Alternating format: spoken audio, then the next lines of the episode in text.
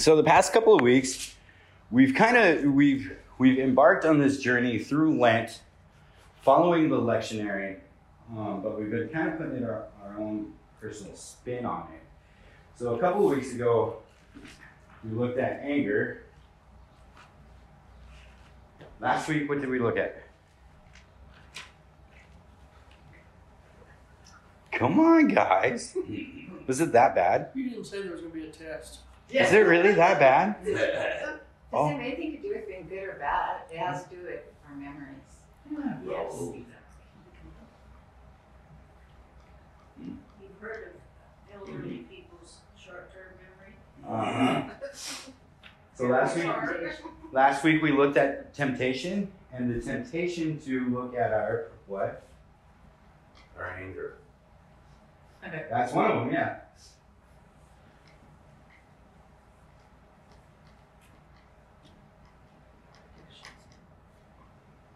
Shouldn't have erased the board. I know, right? But last week uh, we looked at the temptation to uh, run right into our protective personalities. What is that personality that we use to keep everybody at arm's length? For you, it was anger. For me, it is anger. Yes, absolutely, absolutely. Isolation. Isolation, yeah, yeah. Uh, for Annie was isolation, yeah. Um, uh, so in in in preparing for this week, I was really uh, the lectionary reading is for the John three passage talking about how you have to be born again, and in that, uh, on one of my rabbit trails, I found this scripture from Numbers, and it's talking about how everybody sinned against God, and God sent a plague of vipers and went around and bit people. Um, how often have you been bitten because of your sin? Have you ever been bitten because of your sin? Okay, so, and then God tells Moses, says, hey, man, I want you to go.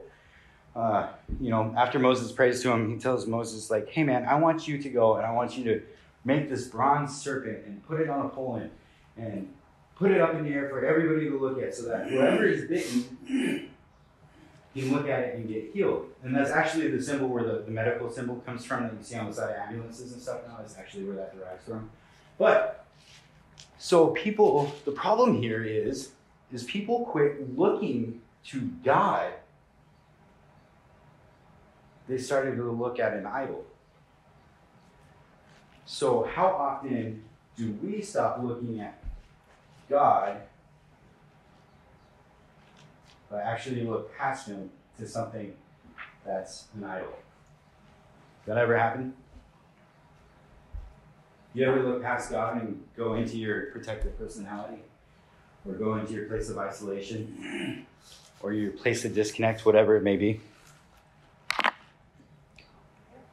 And how does that how does that affect your life when you do that? Makes it worse. Makes it worse, right? When you ignore God, which is the end result for, for these Israelites, they started to ignore God. They went and asked for forgiveness, and then they were, uh, uh, were had a cure put in front of them, and then they started to look more towards the serpent than they did to God. So, now we're going to fast forward back over into John.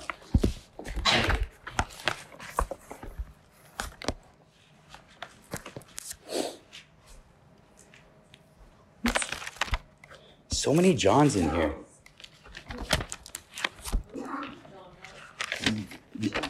John 3. So we're going to look at John 3. But I was so excited that I found John right away and I started to read John 3 and it was like John 1, First John 3. So I'm like, this doesn't work. Um, so, do you feel like you need to be born again from the thing that you look towards instead of God? Do you feel like you need to be born again from that? I don't understand the question. Okay. Comes back because I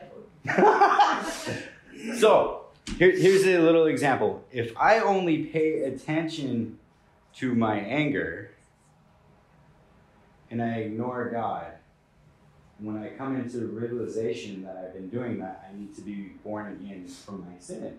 I need to go in and ask for forgiveness. Right? I need to be able to step to step towards God and step away from my sin. So, in a sense, I'm doing a little mini uh, rebirth or rejuvenation or re engage with God. Repentance is the term that Christians have used forever, Yes. which means to rethink, turn around your Okay. thinking. Yeah, yeah, yeah. Yeah. Does repentance ever feel like a dirty word? No? You can if it's used as a weapon. Repent, you sinner. Oh, I see. And do you ever say that to yourself? In, yeah, in certain ways. How's it make you feel?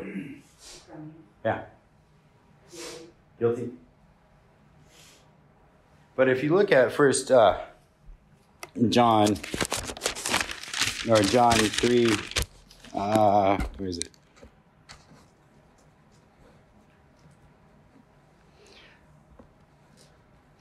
And uh, as Moses lifted up the serpent in the wilderness, so must the Son of Man be lifted up, that whoever believes in him may have eternal life. Uh, that's John 3 14 and uh, 15. So, if Jesus is, if we're supposed to look to Jesus, like the people of Israel look to the serpent, what's that telling you?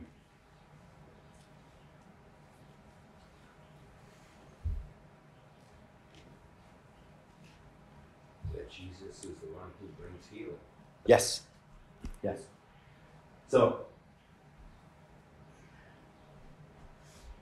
Jesus is the one who brings healing.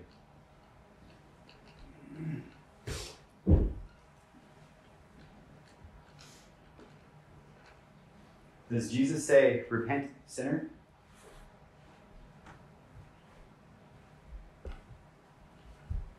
Or does he say, you? John. John did that. What does Jesus say?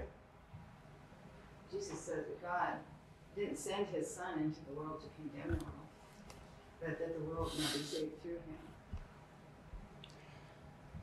How does that make you feel?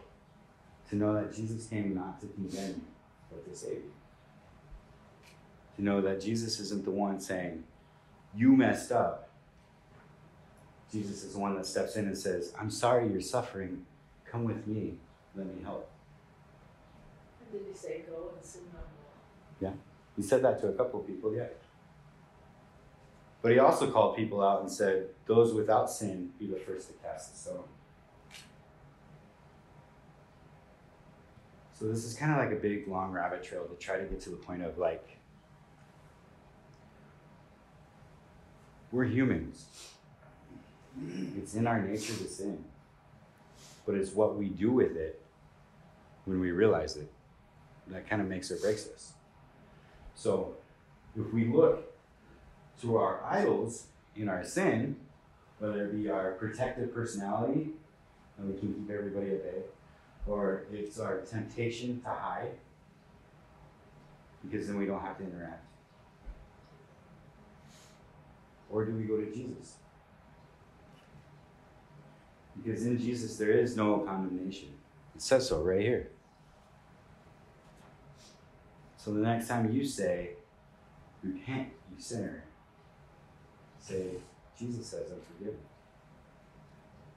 There's a difference there. Because you can beat yourself up, or you can elevate yourself through Christ. So this past week has been like super, super hard for me. And normally, what I want to do is go into this place and just kind of lash out at everybody. But that's not the answer, right? So this week I tried something new. I'm like, you know what I'm gonna do? I'm gonna get up in the morning and I'm just gonna make some homemade lasagna. So I did. I, I did. Well, I was cooking a meal for Annie too. So I got up eight o'clock in the morning. I started making lasagna. I made these two beautiful pieces of lasagna, uh, lasagna pies, and it was just like I never realized how therapeutic this was because I put some scripture, I put some uh, praise music on on my phone, right? So I'm singing with that. I'm singing with Jesus. I'm making a joyful noise to the, to the Lord, and I'm creating something, but I'm also doing it in service of somebody else. So yeah, I'm making a, a lasagna for the family to have Friday night, but I'm also making one for Annie because of her cancer treatments. It was so uplifting. It was such an amazing feeling. I quit looking at the serpent on top of the pole and I looked to God. And he came right in and said, Let's let's heal your heart. And then I spent the rest of the afternoon in my chair in a window with a cup of coffee in my Bible. Unfortunately, I wasn't looking at this, I was reading in Revelation, but but still, it was like I have a page and a half from three verses of stuff that I wrote down from Revelation. Since I did that, life has been better. I moved away from this and looked here. I listened to what Jesus said about who I was, what I needed to do, rather than what I wanted to tell myself. Can you guys can can you do that just on the in the drop of a dime? Take some work.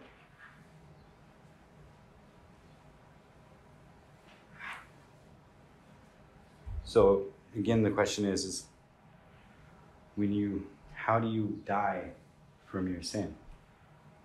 How do you die of yourself? Can you do that on a regular basis? Is that repentance? Or is that partnership with Jesus? Both.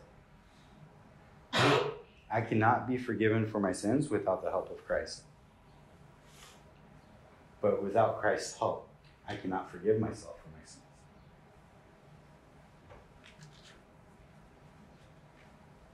The, one of the verses that Anita referred to where Jesus told the woman at the well Yeah.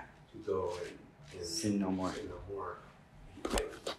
I've always felt like that contact that she had with Jesus equipped her to do that. Yeah.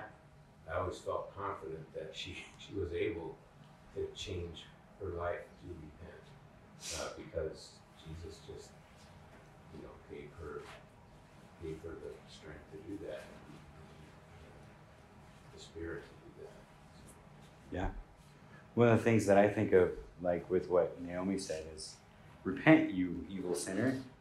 It kind of makes me think of the way that in the temptation that we looked at last week, of how the devil uses scripture against Jesus, but he changes it in just that little bit. Like he says, you know, um, he basically takes Jesus on the pinnacle and says, "Go ahead, jump, because you know they'll save you, right?" And it's like it's, he twists the meaning of uh, "they will bear you up," almost to like. So imagine how he does that with us. It's crazy. Yeah. Then I'm reminded of David and his sin what he went through. Yeah. David was a man after God's own heart. So, as we go throughout our week, and this has kind of been my encouragement for the past couple of weeks, is that place that we usually run to when things aren't going right, that place that isn't God, like for me, it's my protective personality or it's my withdrawal from people or something like that. Stop. Take a second and turn away from that. Turn away from the serpent on top of the cross and turn towards Jesus. Because this might be a band aid and keep you from dying for a minute, but Jesus is going to keep you from dying forever. Eternal life in the kingdom of God. Loneliness, protective personality, non engagement, kingdom of God. You know what I mean? yeah, that's just that's my thoughts on on on numbers for this week. Um, Father, thank you for this day. Thank you for everybody here. Thank you for grocery stores having toilet paper again. Um, please calm the fear that is in everybody's hearts over this virus that is going around. Please let uh, educated professionals deal with it in the ways uh, that are most healthy. Um, please protect all of the families of the Life Care Center down in Kirkland, which is uh, hardest hit by this disease, Lord. In Jesus' name, amen. Amen.